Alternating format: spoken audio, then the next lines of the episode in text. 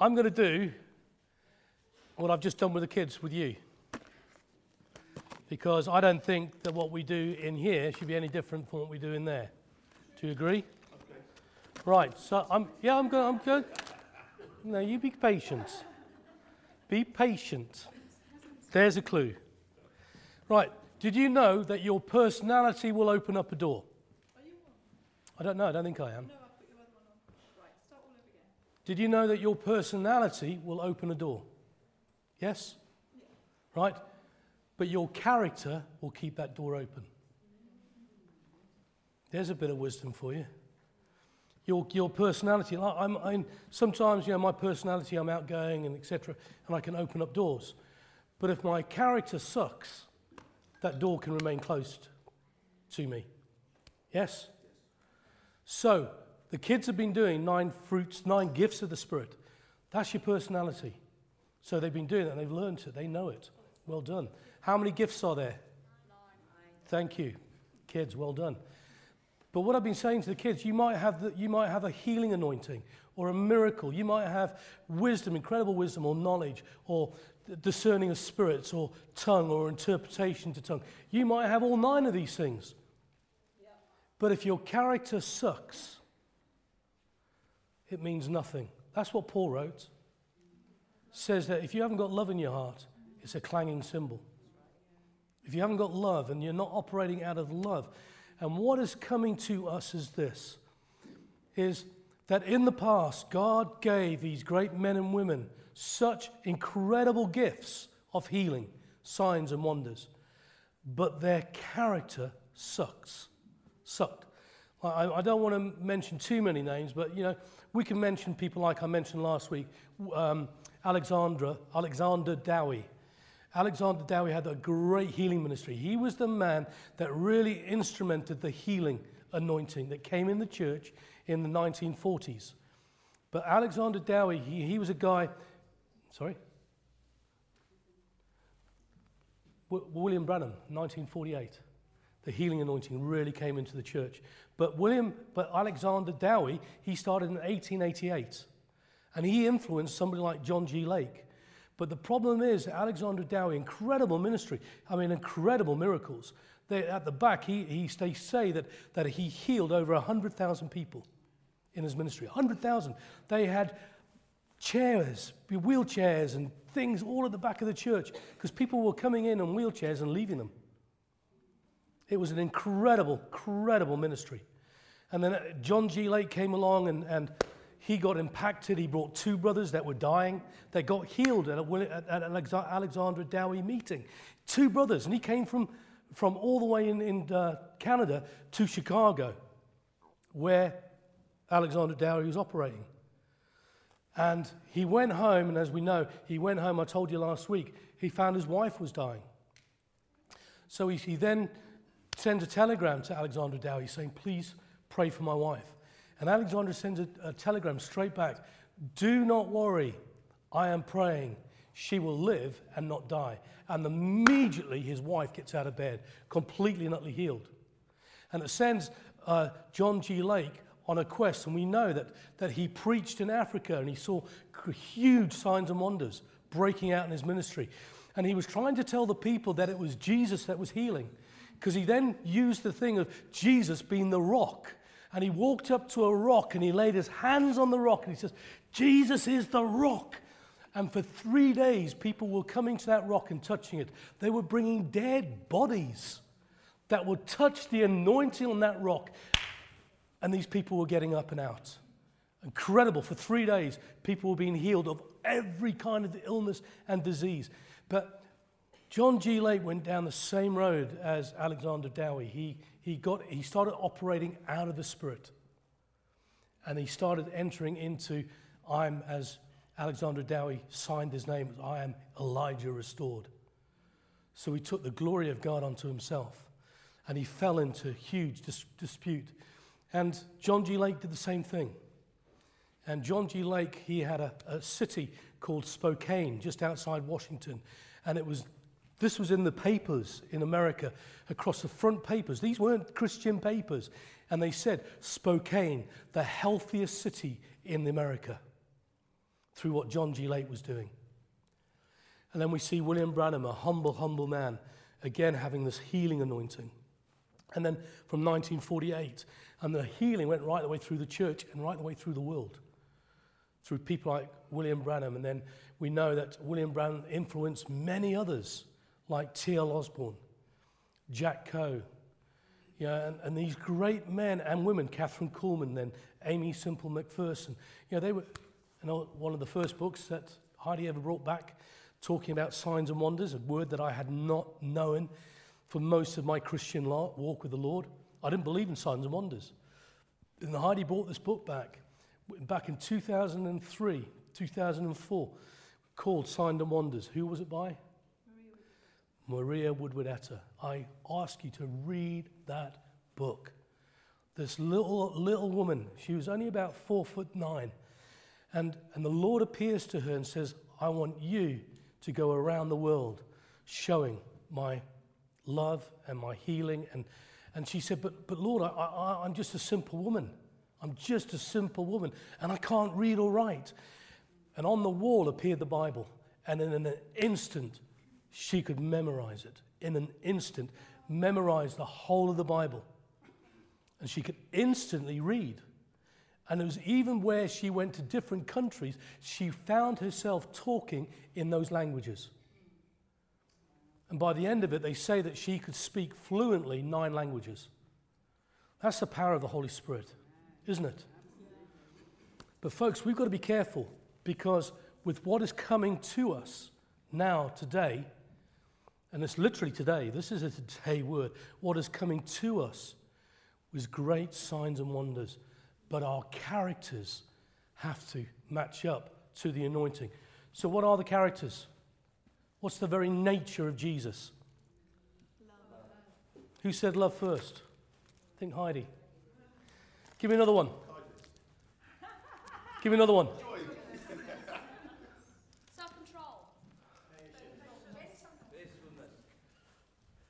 Faithfulness.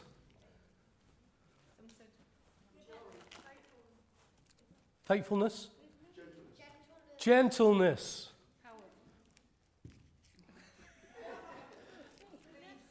What? Peace. Goodness. Well done. Good. Toffees. Come on, give me another one. Nobody said it. Love! Well done.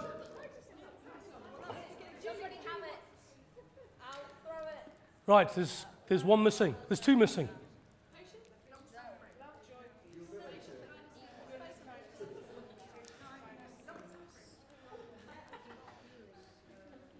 Oh, good catch. Love, joy, patience, kindness. Yeah, I'd, I'd do it a different way. But there are nine fruits of the Spirit love, joy, peace, patience, kindness, faithfulness, gentleness, goodness, self control. Right. I want you to put your hand up. Where in the Bible does it tell, tell us about the nine fruits of the Spirit? Shh. Shh.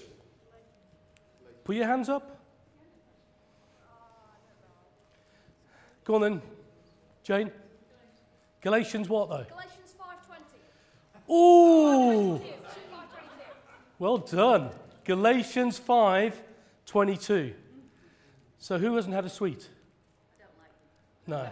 who hasn't had a sweet? Go on, pass them on. We should do that for like participative prayer.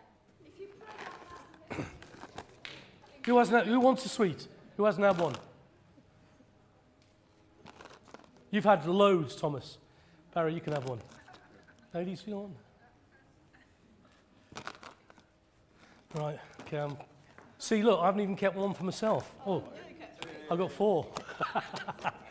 okay, so what I, what, what I was talking about last week was basically um, looking at this whole thing of power, the power of the Lord coming on us. And I want to continue down that vein of the power because what we have got to do is this is that most of the church is dominated by what? Feelings. It's our feelings. So if, if we are being preached to, we will take what has been preached to us based on how it makes us feel. Yes? So this is why sometimes, you know, we find people just tickling ears for getting bums and seats. But do you know what? I want to speak the truth. I want to speak the truth because I don't want what we are hearing to go in based on our feelings.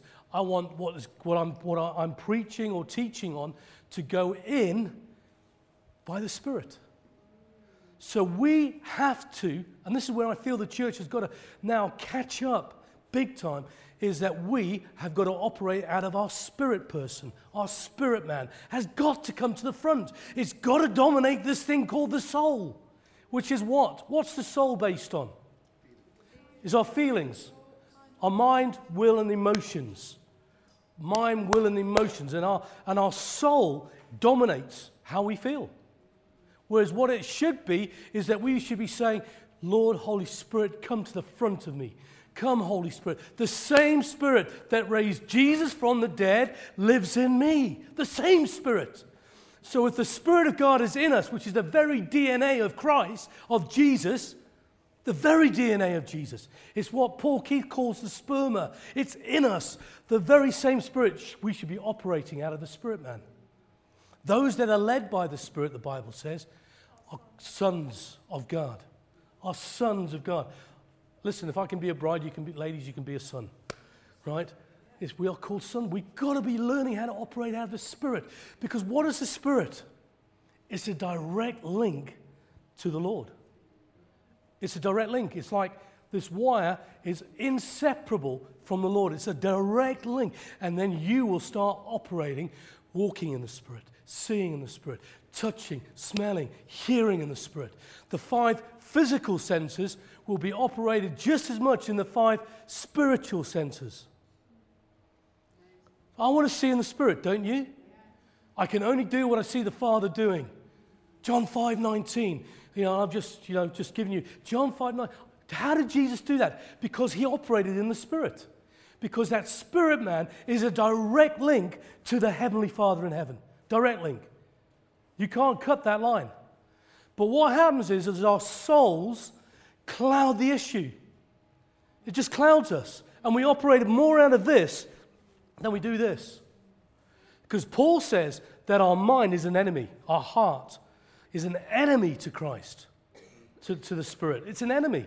Because Paul recognized that people are operating out their personalities, not their character of love, joy, peace. And, and in, in Galatians, uh, Ephesians, no, sorry, Ephesians 5, verse 1, it says that, well, I'll read it to you. Follow God's example, therefore, as dearly loved children, and walk in the ways of love. Walk in the ways of love, just as Christ loved us and gave himself for us as a fragrant offering and sacrifice to God. You've been bought at an incredible price. Incredible price. And, and, and we've had this thing called grace enriched upon us. But you know what? Our characters have to match it with what is coming to us. With what is coming. We're going to have incredible power and authority when we operate, when we can be trusted to operate out of our spirit and not our mind, will, and emotions. But the Spirit of God can completely sanctify your mind, will, and emotions. You can have, like Heidi, I know, you know, sometimes, you know, she, she will feel something in the spirit and it will manifest with her groans and, and moans and her shout and crying. Now, Josh and I are quite used to this. Oh, it's just mummy having a cry. You know, but, but she's operating out of that spirit because it's moving her. And it says that the spirit will moan and groan moan and groan because it's just something that's been birthed in us. And that's, that's called the Spirit that is in you. The same Spirit. Kids, you're not kids anymore, right? You're men and women of God. But the same Spirit lives in us that raised Jesus from the dead. The same Spirit. But what has clouded it? Soul. The soul man has clouded it. completely. You know, we should be walking, I'm here, we should be walking down the streets, and the very fullness of the Spirit that is in us. People should be putting out the dead and the sick, and just the very presence of the Holy Spirit on us, where it's overtaken us, it's enveloped us. Should be healing the sick. Now, listen, I've operated out of faith. I've seen miracles, signs, and wonders. I've been telling the kids about it a little bit. But the Lord pulled me out of it in 2012. And He said, Andy, I want to deal with something. And it's called your character. And I knew very little about it. And then the nine fruits, you know, to love the Lord with all of your heart, to love one another. That's, that's where we get so wrong in church. So wrong in church. We are lousy at loving one another, preferring one another, being good and faithful and kind to other people. We're lousy at it. But here's what's coming. This is what I'm preparing you for. We were praying yesterday. we were praying yesterday, and Yusuf said something. You know, a lot of people said some things that were just connecting with what the Lord was showing me. And, and, and we have got to know that our prayers have been answered. We've got to know that our prayers have been answered in this place.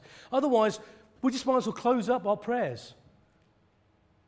Because if we ask and He hears, and it's coming out of our spirits, if we are praying out of our spirit, it will be answered straight away. The anointing is coming in this place. It's going to come on you and me to do great signs and wonders because I believe God is about to entrust this on a group of people that are undone in love for Him. Love the Lord with all of your heart, with all your mind, there you go. Do not conform any longer to the patterns of this world, but be transformed by the renewing of your mind. It's your soul.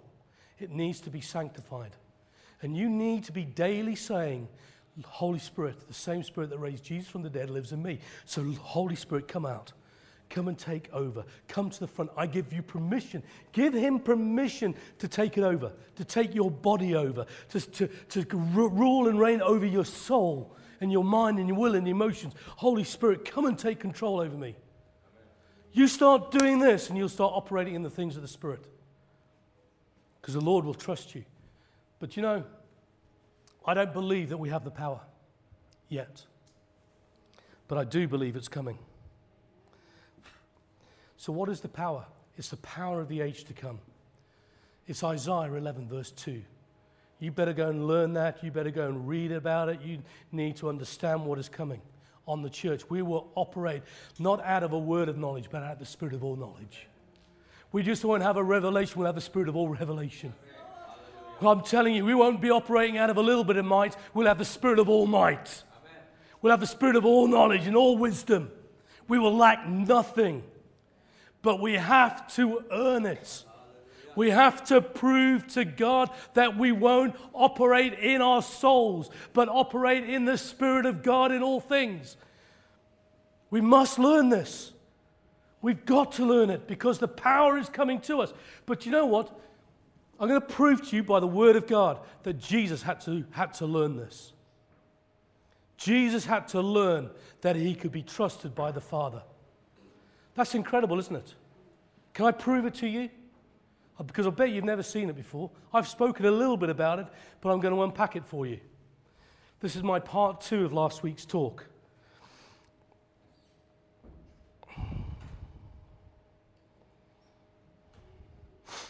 See, see, God wants us to do the greater works of John 14 12. But what I've seen in church, in especially in the charismatic church, is that we have fallen in love more with the signs and wonders of God instead of the sign and wonder giver. We've messed that up big time. It's all about signs and wonders. Oh, can I pray for you? Which isn't bad. I'm not saying it's not, I'm not, you know, but, but we've got to be led to the one by the pool of Bethesda. Send me to the one that you want me to speak to. Send me to the one that wants me to, that you want me to heal through the power of the Holy Spirit. Send me to that one. You know, and I'm not putting down anything, you know, I, I, I love people's hearts when they go on the streets and they pray for people. I'm all for that. But listen to me. This is what we're not seeing. Acts 5, verse 12 to 15. The apostles performed many signs and wonders among the people, and all the believers used to meet together at Solomon's colonnade. No one else dared join them. Why? Why didn't the people want to uh, join what the disciples were doing? Because it was a fear of the Lord. The fear of the Lord kept them away. you say the wrong thing in their presence. A Sapphira and, and uh, that Sapphira and, and Ananias and Sapphira found out. Wow, you, you go against the, the you know, the, and the, do you see what I mean? They dared join because some of them might have died. Nevertheless, even though they highly regarded them by the people, nevertheless, more and more men and women believed in the Lord and were added to their number. As a result, people brought the sick into the streets and laid them on beds and mats so that at least, at least, Peter's shadow might fall on some of them as he passed by.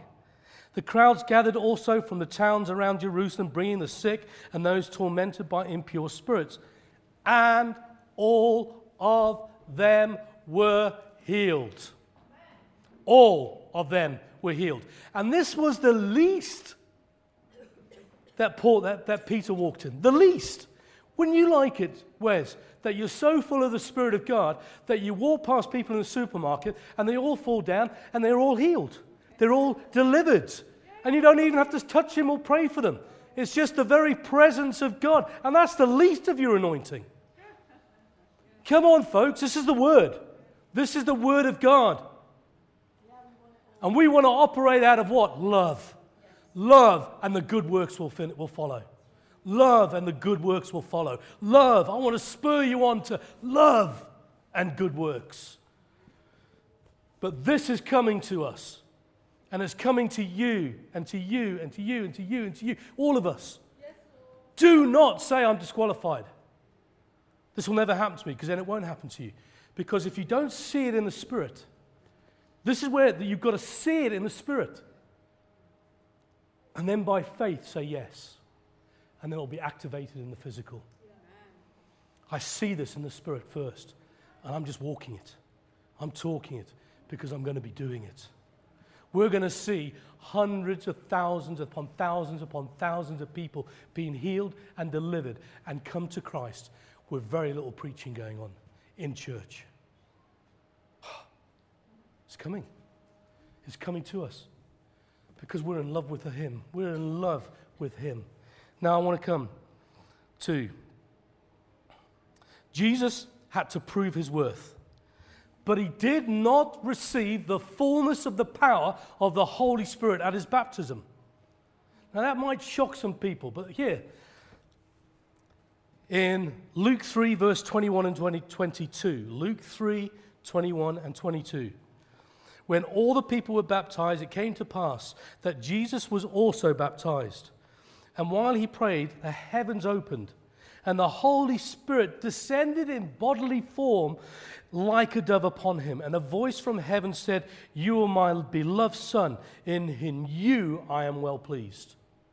So we know that the Holy Spirit came on Jesus at his baptism. Yes?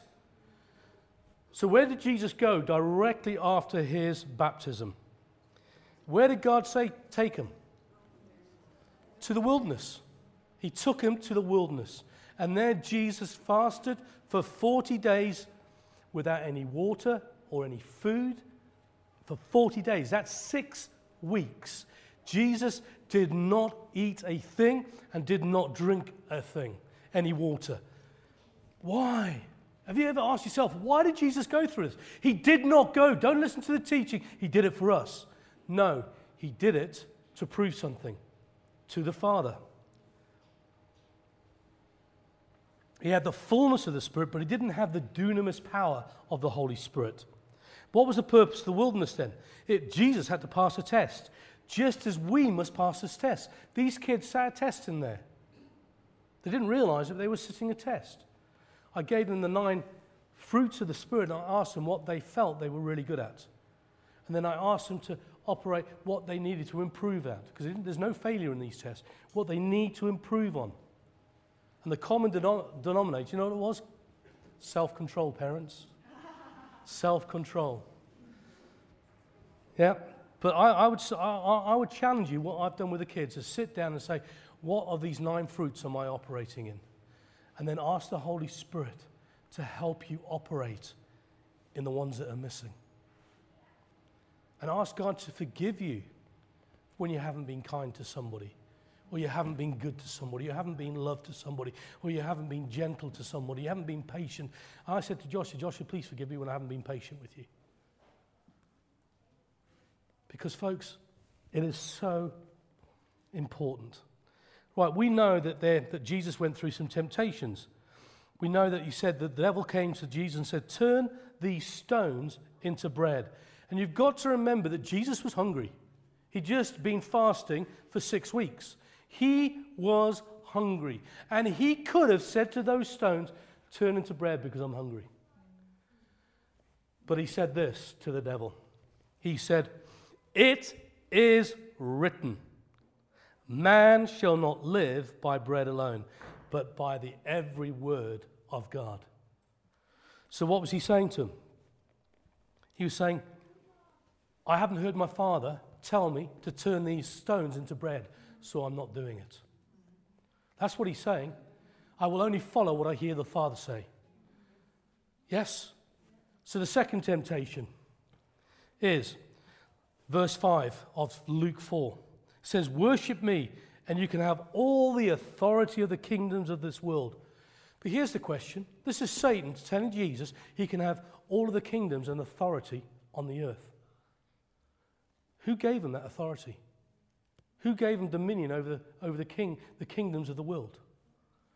Adam gave dominion to the devil.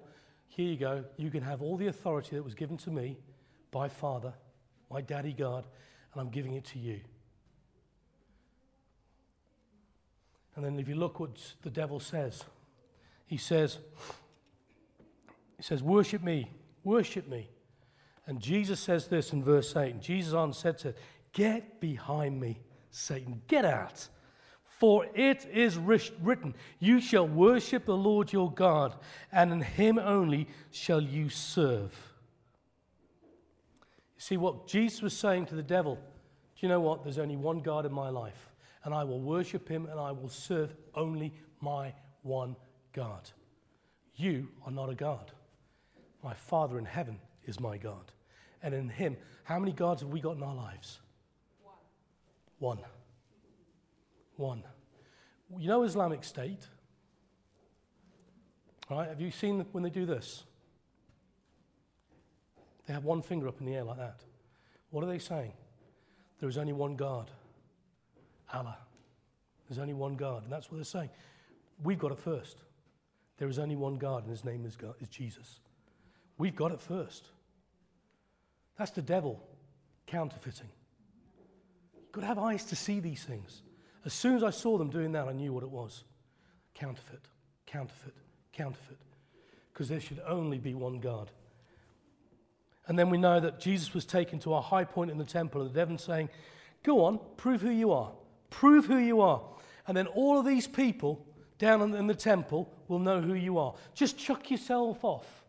And, the, and all the angels, God will send the angels to catch you, and that your feet will just land on the floor like a feather. And that's what the devil was trying to say to him. Go on, prove who you are. If you're the Son of God, go on, prove it. Prove it to all these people. Use your power. Use your power. And another thing he was saying, the devil was trying to do, was force God's hand. Force God's hand to show the devil who he really is, who Jesus was really. Because the devil didn't know that he was the Son of God. He says, Go and prove it. If you are the Son of God, go and prove it. Chuck yourself off. And then everyone here will see who you are. Just prove it. And look what Jesus says. It is said, Do not tempt the Lord your God. So, what Jesus is saying here, look, you can put me to the test, but do not test him. Do not test the one that sent me. And this is the, the part where it says,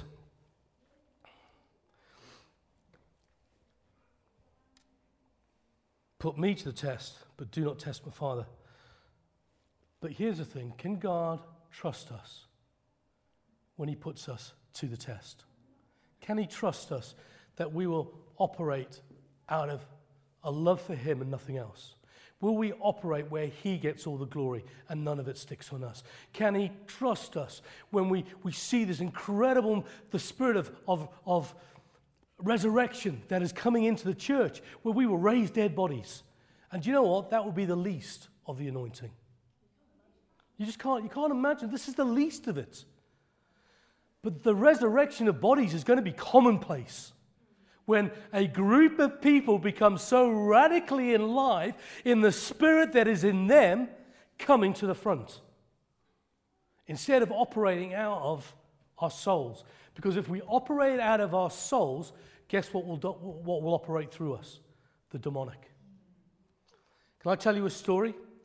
Um, Neville, back in the 70s, had a revival in his church. Huge revival. He couldn't, he, he couldn't stop people getting saved. They would have a child baptism, people would get saved. They had so many people came through a threshold, through a, a, a, rim, and walked through that rim, they would get saved. There was one drunk guy that was just hanging outside the door, and the doors were open. And he, just, blah, blah, bleep, bleep, bleep, bleep, bleep. You know, and Neville was saying, Lord, Holy Spirit, just let him take one step across that door. One, just come on, come, come a little bit. And for weeks, this guy used to hurl, hurl abuse at Neville. And then suddenly, he stepped over. Bam! Face first. Not a mark on him. There's something for those people oh, catch me, catch me, catch me. No, if it's the Holy Spirit, let the Holy Spirit deal with it. But this guy fell face first and he was unconscious. And then all Neville was called up and said, The guy's saying something. Can you hear what he's saying? And Neville put his head down and he heard the guy speaking in tongues. Speaking in tongues. He gets up, this drunken man, completely sober, in his right mind, and it becomes that he is born again. And he starts telling Neville about the experiences in heaven that he just had. That's what we want across this threshold. We want people coming in and being overwhelmed with the love of God. The love of God dominating everything in us and on us. You see, we in the charismatic church have become so self serving. We want the biggest ministry. We want the best worship band. We want the lights. We want, you know, you walk into some churches and there are, you know, I've been in the world. I don't find, apart from the words being said, a lot of difference between a, a disco and a nightclub. The lights are dimmed. All the, the nice, you know, the smoke is coming out. And, oh, I feel good. Oh, this makes me feel good. I feel good. Do-do-do-do-do-do. The word. Do-do-do-do-do. And then, and then I'm telling you, folks, we operate out of our feelings because it makes us feel good. Strip all that away and let the Holy Spirit dominate. And this is what we're trying to cultivate in this place. This is why I feel we're doing really well in this place, is we're putting him first. Everything. I can't tell you how precious you are. How precious you are. You are precious. Every one of you is precious to Him and to me and Heidi. You are so special. Do you know, I've, I've had a couple of people come up to me, and I'm not boasting because this is God. This is this, we keep Him at number one. He is our number one. He is our magnificent obsession. But a lot of people said, Andy, you know what you've got in this place? And it, and it helps. It, it, you know, oh, thank you for that. I needed that. It's encouraging. And we're meant to encourage one another. He said, Andy, what you've got here in Bushfire is unique in Sheffield. Excuse me. It's unique in Sheffield. You know, because these people have been around in Sheffield a long time. And guess what? It isn't made up of Andy and Heidi show. Da-da! It's made up by a body of people. That is you and me. And together, we are going to bring the glory of God down. And together, we're going to give Him all the glory. It's all about you, Jesus. And it is. You want to, you know, you want to feel the, the, I had to try and cut myself off from the worship that was happening in here just so I could talk to the kids in there. I had to cut myself off from it, like, la, la, la, la, la, la, la, la, can't hear it because it is really hard because the Spirit of God is in here. I wanted to come out. I came out the door and I went, Shia, oh, oh, Hurry up, kids, let me back in. but you see what I'm saying? You see, people want the biggest ministry. They want to have the biggest itinerant ministry. They want to go across the world. They want to get in airplanes and go and live in different hotels. And it's not glamorous. It's not glamorous. But people want this. They want to become the itinerant because they're not having to be responsible for people. They're not responsible for the people. That's, that's, that tells you something, doesn't it? But when you meet people like Bobby Conner, who exudes the Spirit of God, when you meet people like Sadhu and Neville, who exude Jesus Christ, and you see Jesus in them, that's so true. I, I esteem the men, but you know what? They're just men. Or great women, you know, not just I'm not being sexist here, great men and women. But you know, I don't put them on a platform. I don't put them on a pedestal and worship them. I worship the Jesus in them. I humble myself to the prophetic in them. Do you see what I mean?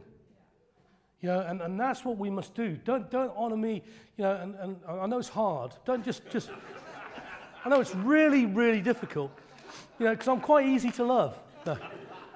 But, but you know, you know, yeah, thank you for the most part. But just, just see, see the Jesus in me and love that. As I look at the people here, you've got Jesus in you. And I love it. I love it. And together with unity, which is so lacking in churches, unity of a body of people meeting together with one accord. Like in the upper room, they came together in one accord to pray, to pray together. And look what happened when they were all in agreement. The Holy Spirit came with fire. Fire fire. But you know what we've done? We've become, you know, that whole thing of Matthew 25 about the five foolish and the five wise virgins.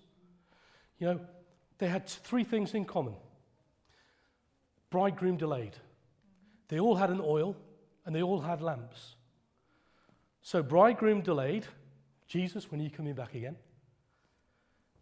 Jesus is coming back, and he's coming back in your lifetime and in mine we will see the return of Jesus. And he isn't coming back for a downtrodden church with their backs up against the walls saying, Oh, Jesus. He's coming back to lead us in an army. Because we will be victorious. We are victorious. We shall live and not die. I'm telling you, this is coming to us. But what's the oil? What's the oil that five foolish didn't trim their lamps, and save some of the oil. What's the oil? And what does the lamp represent? Well, the lamp is their ministry, it's the light in the world.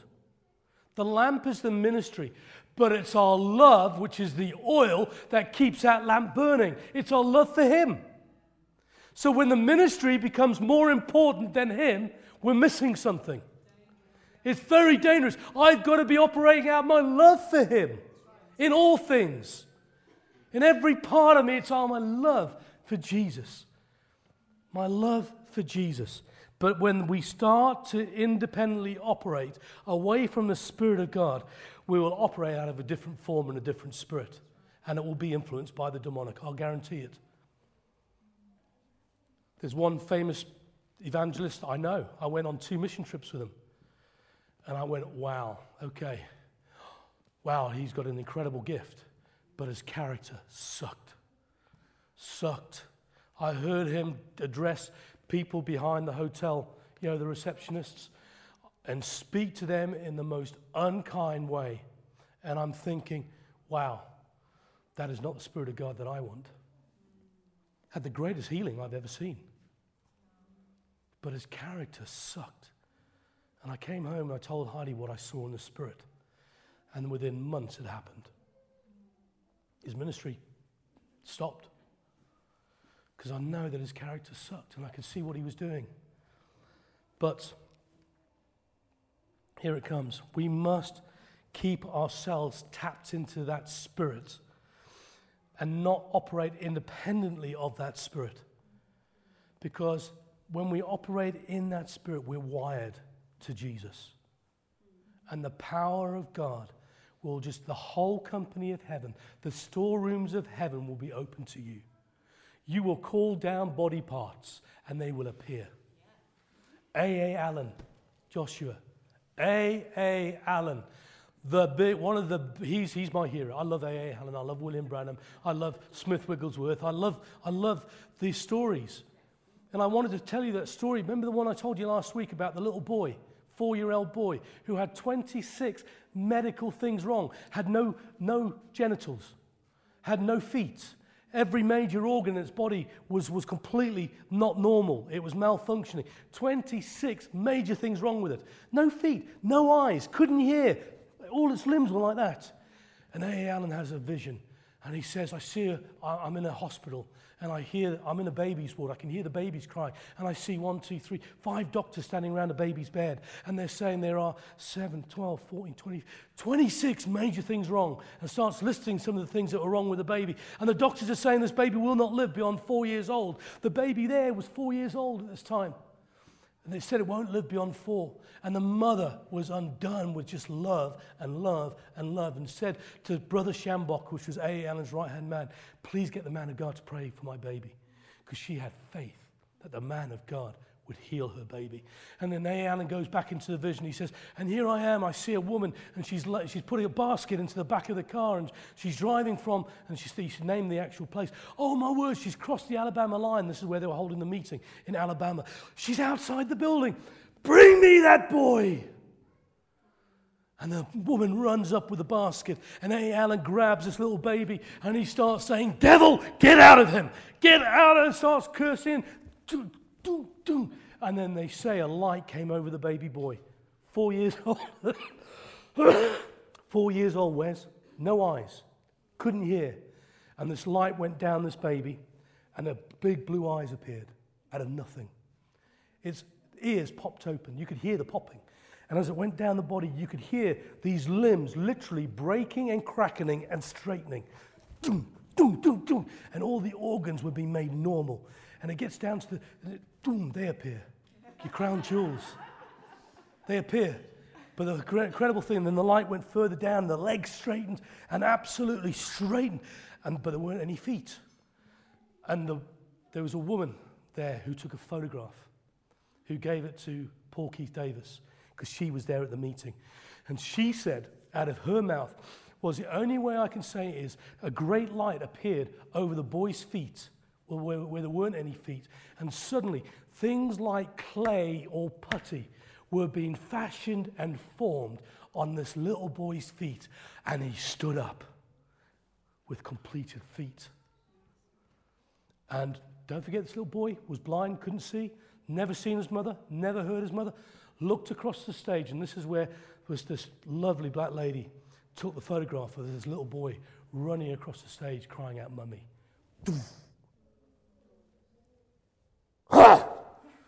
That's the power I want. Because I want now. This is what my God does. This is my God. This is the God of love. This is the God that loves you and loves me. And, I want, and then, boom, we can preach to them about the love of God. Don't we want this? That's gone from the church, but it's coming back. A. Allen used to say this Bible times are here again. Bible times are here again. Bible times are here again. Why aren't we seeing it in the church? These miracles. Because God is looking for a people he can trust with this anointing, with the power and the authority that a bunch of people won't abuse it, that they won't operate out of love. They'll have no joy, they'll have no peace in their lives. They won't be kind, they won't be gentle, they won't have goodness, they won't have any patience, they won't have any self control. But he's looking for a people that will walk in the ways of God and have love operating in their lives. You see,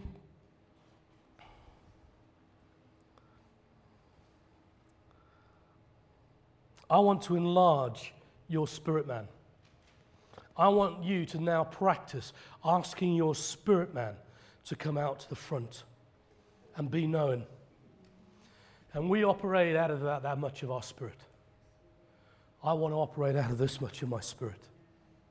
Where does your spirit live? Lives here. The very DNA of Christ lives here. So, how can we be unkind? How can we not be full of goodness and love and gentleness? We want to operate out of that, don't we? Do you want to operate out of your spirit? Yes! I want to operate out of my spirit because I have a direct link to God and the power to flow through. Not to make me look good, but to make Him look good. To glorify the Father that loves me. And He demonstrated that love. How? By sending His one and only. I couldn't do that to Joshua. I couldn't say, Joshua, I'm going to send you into this place. They're going to hate you. They're going to abuse you. They're going to rip your beard out. They're going to spit on you. They're going to beat you up. And then guess what? I'm going to watch them as they lay 30 lashes across your back. And your back and your body is going to be ripped open where the muscle is hanging down. The bones are showing. And then I'm going to allow them to take you. And I'm going to allow them to dislocate your arms as they put you there on a cross. And then they're going to hammer you to that cross. And then you're going to die. Why? Because I love him. I love her and you're going to become that perfect sacrifice. That's what God did. God so loved us that he gave us his one and only. He gave us his best. Why? To leave us like this? Get me out of here. Get me out of here if that's what it's about. No, he wants us to become like him. That's right. So we can be trusted with what's coming. How do you start getting your spirit man? Acknowledge him. Sit there and meditate on your spirit man in you. And just allow him to come to the front. And he will show you things. And then you need to have prayer in your life. You need to have the prayer of tongue in your life. You need to be thankful and get up and say, Thank you, Jesus. I've got a roof over my head. I've got clothes on my back. I can put food on my table. And I thank you for my wife. I thank you for my boy. And I thank you, Father, that you first loved me. You've got to be thankful for him. It will open up all these doors. Praise and thanksgiving. You start worshiping him. You start loving on him. You start doing these things. And you'll start having encounters with him. Not just so I can boast about the encounters, but show me your ways, Lord, so I may know you.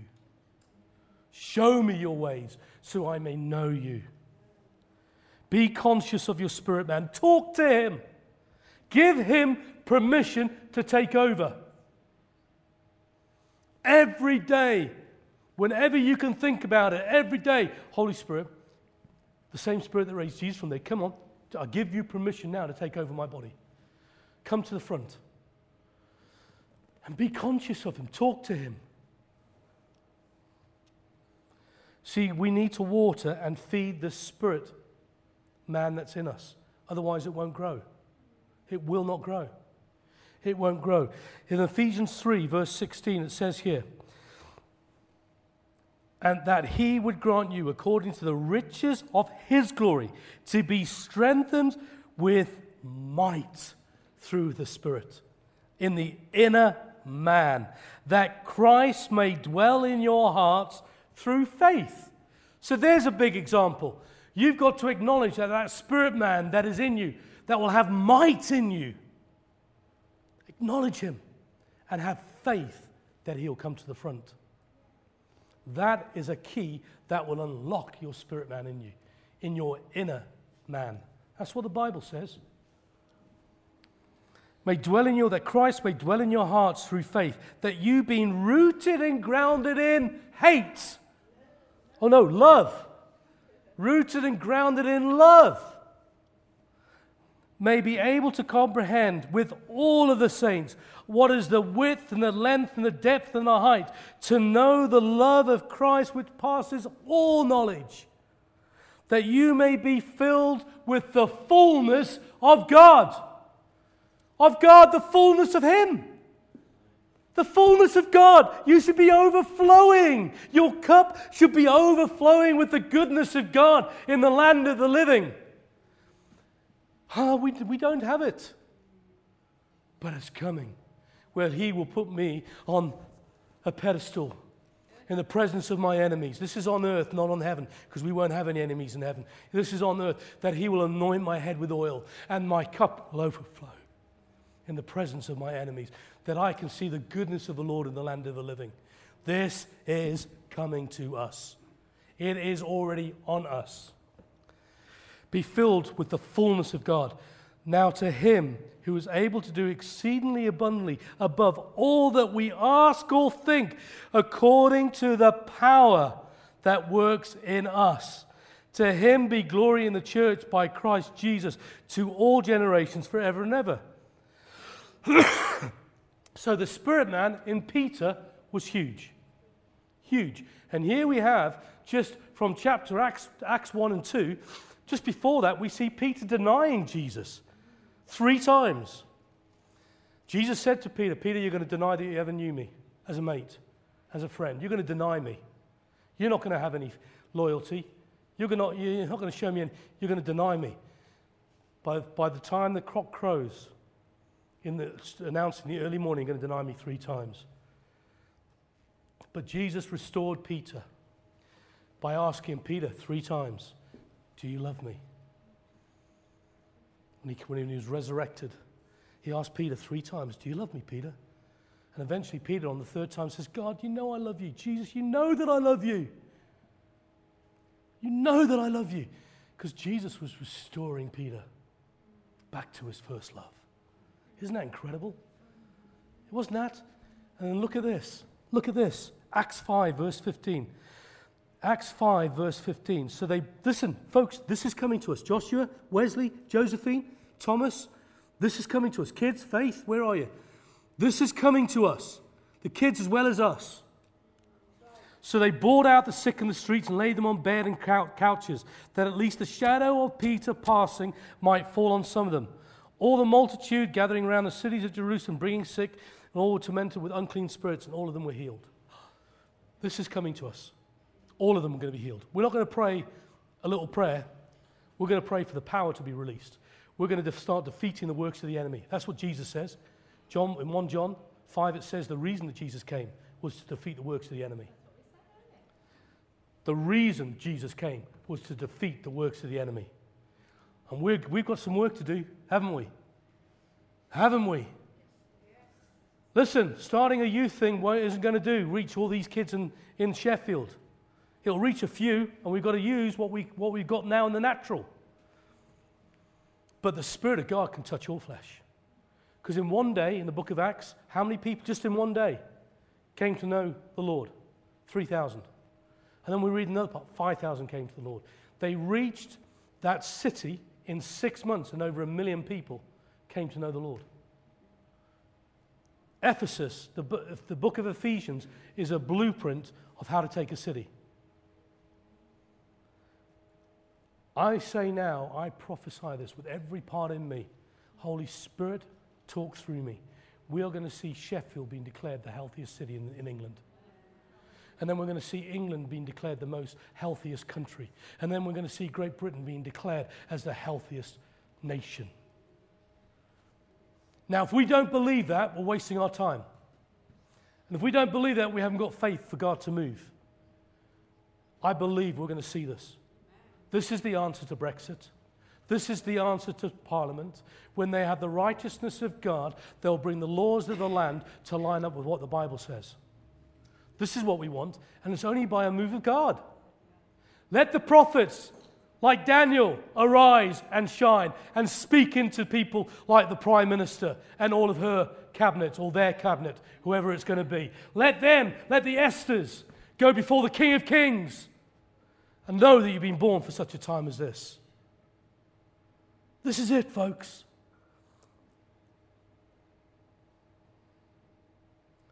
Right.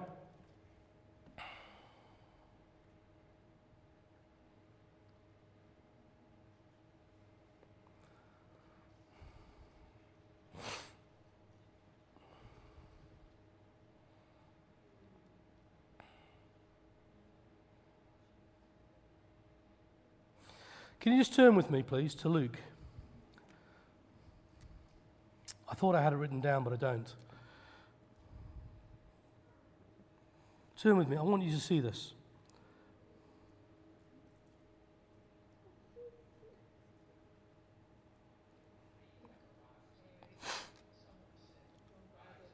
That's all right, don't worry.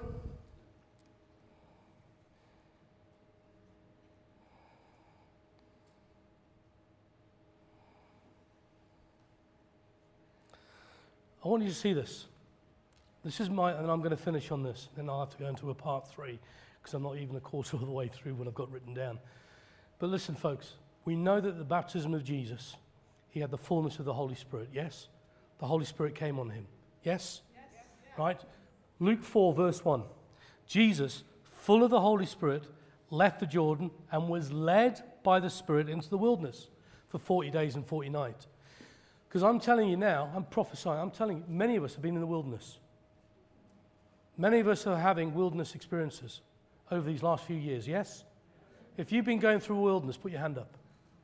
Well, it's most of you. Why? Why have you been going through that wilderness? Because Jesus was showing you who's most important in your life. If you're sat here, you've overcome. You're still a believer.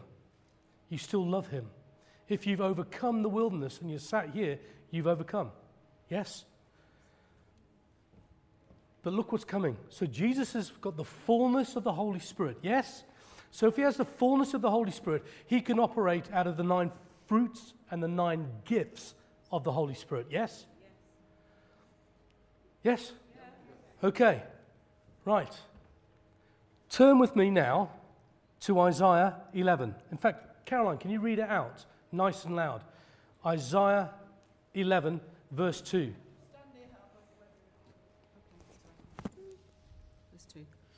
And the Spirit of the Lord shall rest upon him the Spirit of wisdom and understanding, the Spirit of counsel and might, the Spirit of knowledge and of the fear of the Lord. So here we have the Spirit of God in all of its fullness. So, as I said to you, you won't just have a word of knowledge, you'll have the Spirit of all knowledge. You won't have just a, a little bit of knowledge, you'll have the Spirit of all, all wisdom and knowledge and understanding. You'll have, won't just be able to pick up a car with one, you know, with a jack, but you'll be able to pick it up with your hand. You'll have the, the spirit that Samson had. David's mighty men of valor. David, they operated out the spirit of power and might. When one man can stand there, you know, you read the scriptures, it's there. And he held a pass and he killed over 3,000 men. And it said that he had the very sword that was broken off embedded in his hand. He couldn't release it and he was blocking off an army coming. One man, he had the spirit of might. And I asked the Lord, Lord, will you show me how the, the three mighty men and Ben-Hur, who was David's bodyguard, I've done the study. I said, how do they operate? And the Lord gave me a vision. Can I show you what happened? You, Joshua, stand up. Wesley, stand up. Josephine, come to the front. Quickly, stand. Come. Right. Say I'm, I'm a mighty man of valor, and you're the bad guys. You want to hurt me. You're the really bad guys. You really want to hurt me. Now, if you attack me, do it gently, right? Attack me. Go on. Attack me, not run away from me. Ah, right, right. Can I show you something? Right? That's in real time. Why are you hanging back? right. Can I show you what happens? I'm going to attack you. You're the three mighty men of valor. Can I show you? I'm, I'm, I'm an army. Can I show you what happened? This is what the Lord showed me. Watch. Boom, boom. And then another one would come out. Kill me. Uh, another one would come. And they would literally, everything was slowed down to such an extent that in real time, this is how fast they were moving for, for them. This is, and then they therefore, cut my head off. Another one come, because I was moving in such, you know, and, and this is how we defeated them. Because that's the spirit of all power and might. The speed slowed down for them. This is how they operated out of it. Well done, mighty men and women of valor. right? How many people, because when, when the Nephilim come on this world, right, there's a big one for you, we're going to have to fight them. How did David do it?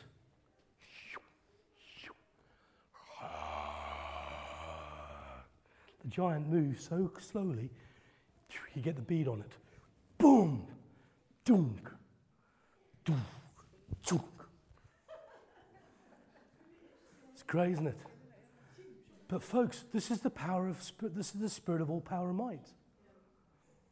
Power and might. This is coming to a body of people where you will literally, when, when the spirit says, "I want you to go and rescue some people," and in the spirit you go and you go into a jail, door open, door open, door. Follow me, and you lead them out, and you won't be seen. You'll be the SAS of the Holy Spirit. You will operate out of that and you will release the captives. This is coming to us. Yep. Remember they wanted to stone him? They took him outside, they wanted to stone him. And what does the Bible says? He walked through them. You won't be seen. Start blacking yourself up and getting the camo on. Because the Holy Spirit is looking for those that say yes and amen. I want this. I want this. But He wants to give it more than I want it. And I want it. I want it, Lord. But watch this. Chapter 4, Luke. In verse 14. So we know that in verse 1 he had the fullness of the Holy Spirit on him.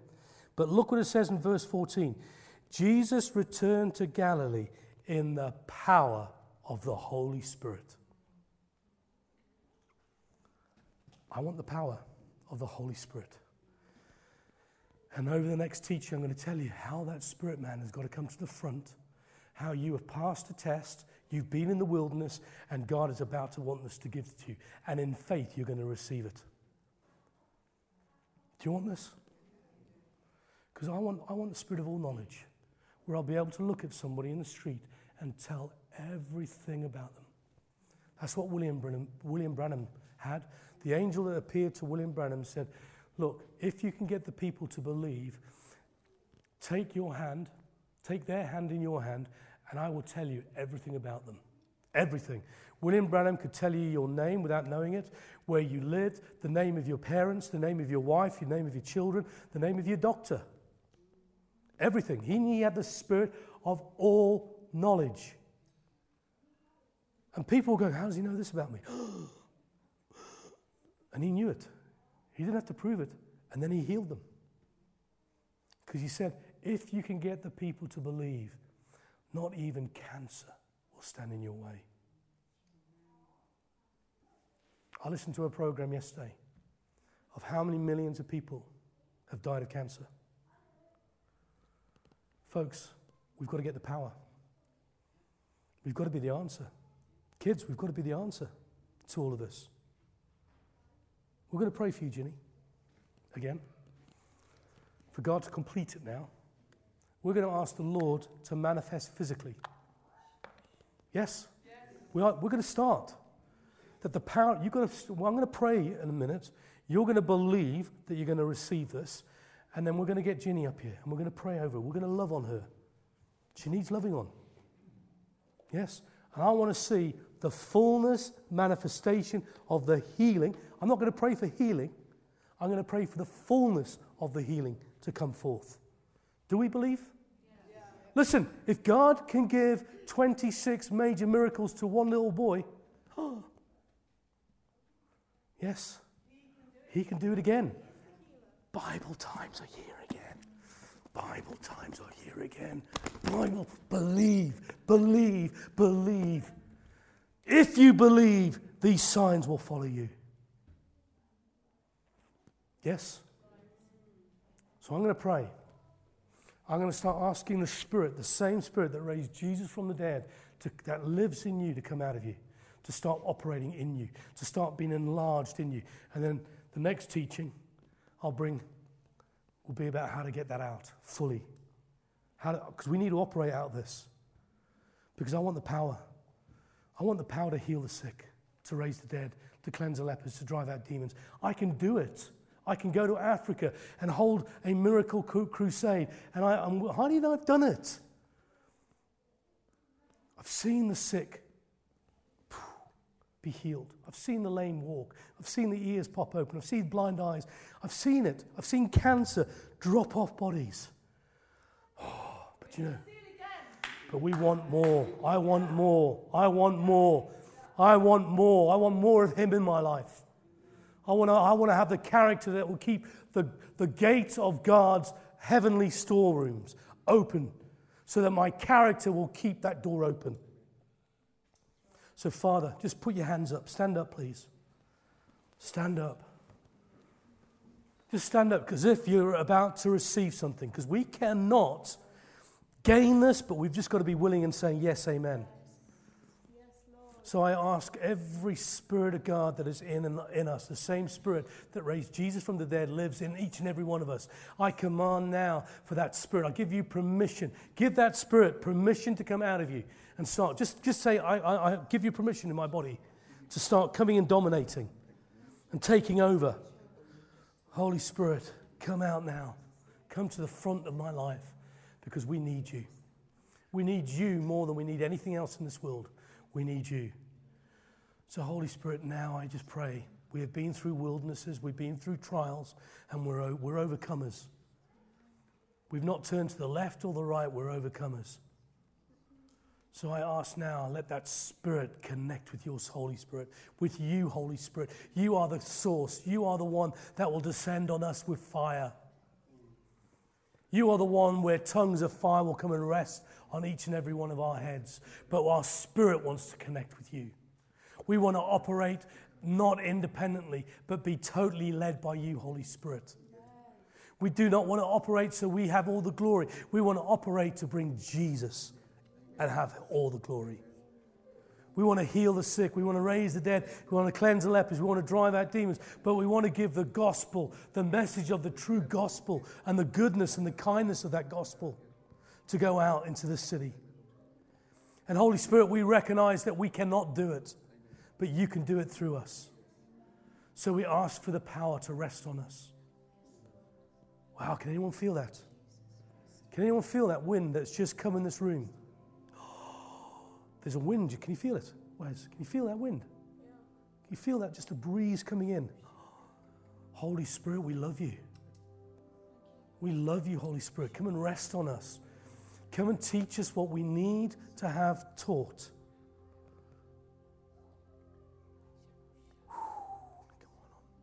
Hit them, Lord. We're hungry. We're hungry for these things. Father, we haven't come here to play at church. We've come here to be separated from this world. And Holy Spirit, we need your help. Come in. Come in with your external and to connect with our internal. We give you permission. Come in. Holy Spirit, we love you. We love you. You are our enabler. You are our helper. We cannot do anything. We don't want to do anything out of your away from your spirit. We want to be operating in your spirit. But Holy Spirit, give us love, give us peace and joy, give us patience and kindness and goodness and gentleness and faithfulness, and be of great self control. But let us walk in love, Holy Spirit. Help us to walk in love.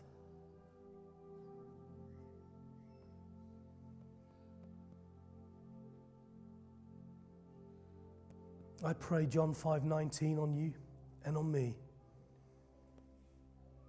John 5:19 that we will never operate independently. We'll only operate of what the Father shows us.